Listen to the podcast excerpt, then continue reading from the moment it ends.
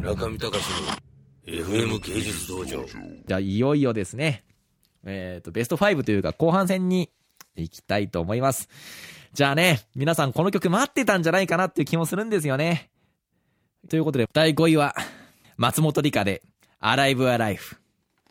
この曲は、2002年の平成仮面ライダー第3作、仮面ライダー龍騎のオープニングテーマです。龍の騎士と書いて龍騎ですね。いやね、あの、この仮面ライダー龍騎っていうのは、もうほんと革命的な作品だったんですよ。以降のヒーローものとか少年漫画みたいなものにものすごく影響を与えてる作品なんですね。だから、普通ね、仮面ライダーって言ったら、なんかこう、悪の組織に、こう、ヒーローが立ち向かうみたいなことみんな想像してると思うんですけど、それってね、基本的にあの、昭和の仮面ライダーなんですよね。平成の仮面ライダーって、もうちょっと対象年齢も上がってるし、複雑なんですよ。で、その象徴が、この仮面ライダー龍騎っていう作品で、これはもうね、ちょっとびっくりするかもしれないんですが、あの、13人の仮面ライダーが殺し合うっていう話なんですよね。だからこれすごく有名な話なんですけど、プロデューサーとの白倉慎一郎さんとか、東映の結構有名な人がいるんですが、彼なんかがよく話してるのは、この前の年に9.11があったんですよね。で、その時にもうすごくこう、あの正義とは何かっていうことが問われていた時代だったんですよね。で、あの、実際にその後にこう、アメコミヒーローの映画なんかもバッと増えたりするんですよ。で、あの、テレビ局からなんか子供たちに正義とは何かを考えさせるような作品にしてほしいって言われて、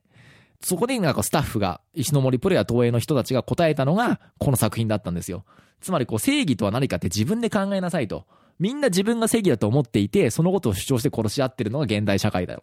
で、それでまさにこう、こういう、ものすごい設定の仮面ライダーが出てきたと。だから、さっきあのディケードでね、メタフィクションっぽいような結構変な作品が出てきたっていう話をしたんですけど、後にそういったものが出てくる土壌を作ったのが、この仮面ライダー龍騎なんですよ。でね、僕もこの作品も本当、始まった当初はそんなに好きじゃなかったんですけど、だんだんハマっていってですね、これ、モンスターと契約して変身するんですよね。まあ、ポケモンみたいなもんですよ。だから歌ってるのも、このあの、ポケモンのサトシ君役のね、松本里香さんですし、ちょっとそのカードゲーム感覚みたいなのがすごく良くて、僕はあの、この隆起のカードとか買って、スーパーとかで子供にチラッチラッと見せて、子供の関心誘ってましたよね。だから、これ13人も仮面ライダーが次々と出てくるんですよ。だから、あの子供とかに、この仮面ライダーに変身するためのカードとか見せたら、こいつもしかしたら、まだ出てきてないライダーなんじゃないかとか思ってくんねえかなとか、そんなこと僕思ってましたよね。当時。もう多分24とかそんな感じですけどね。ということでね、このアライブアライフ、まあ名曲ですよね。あの、未だに覚えてるのが、この曲ってあの、オープニング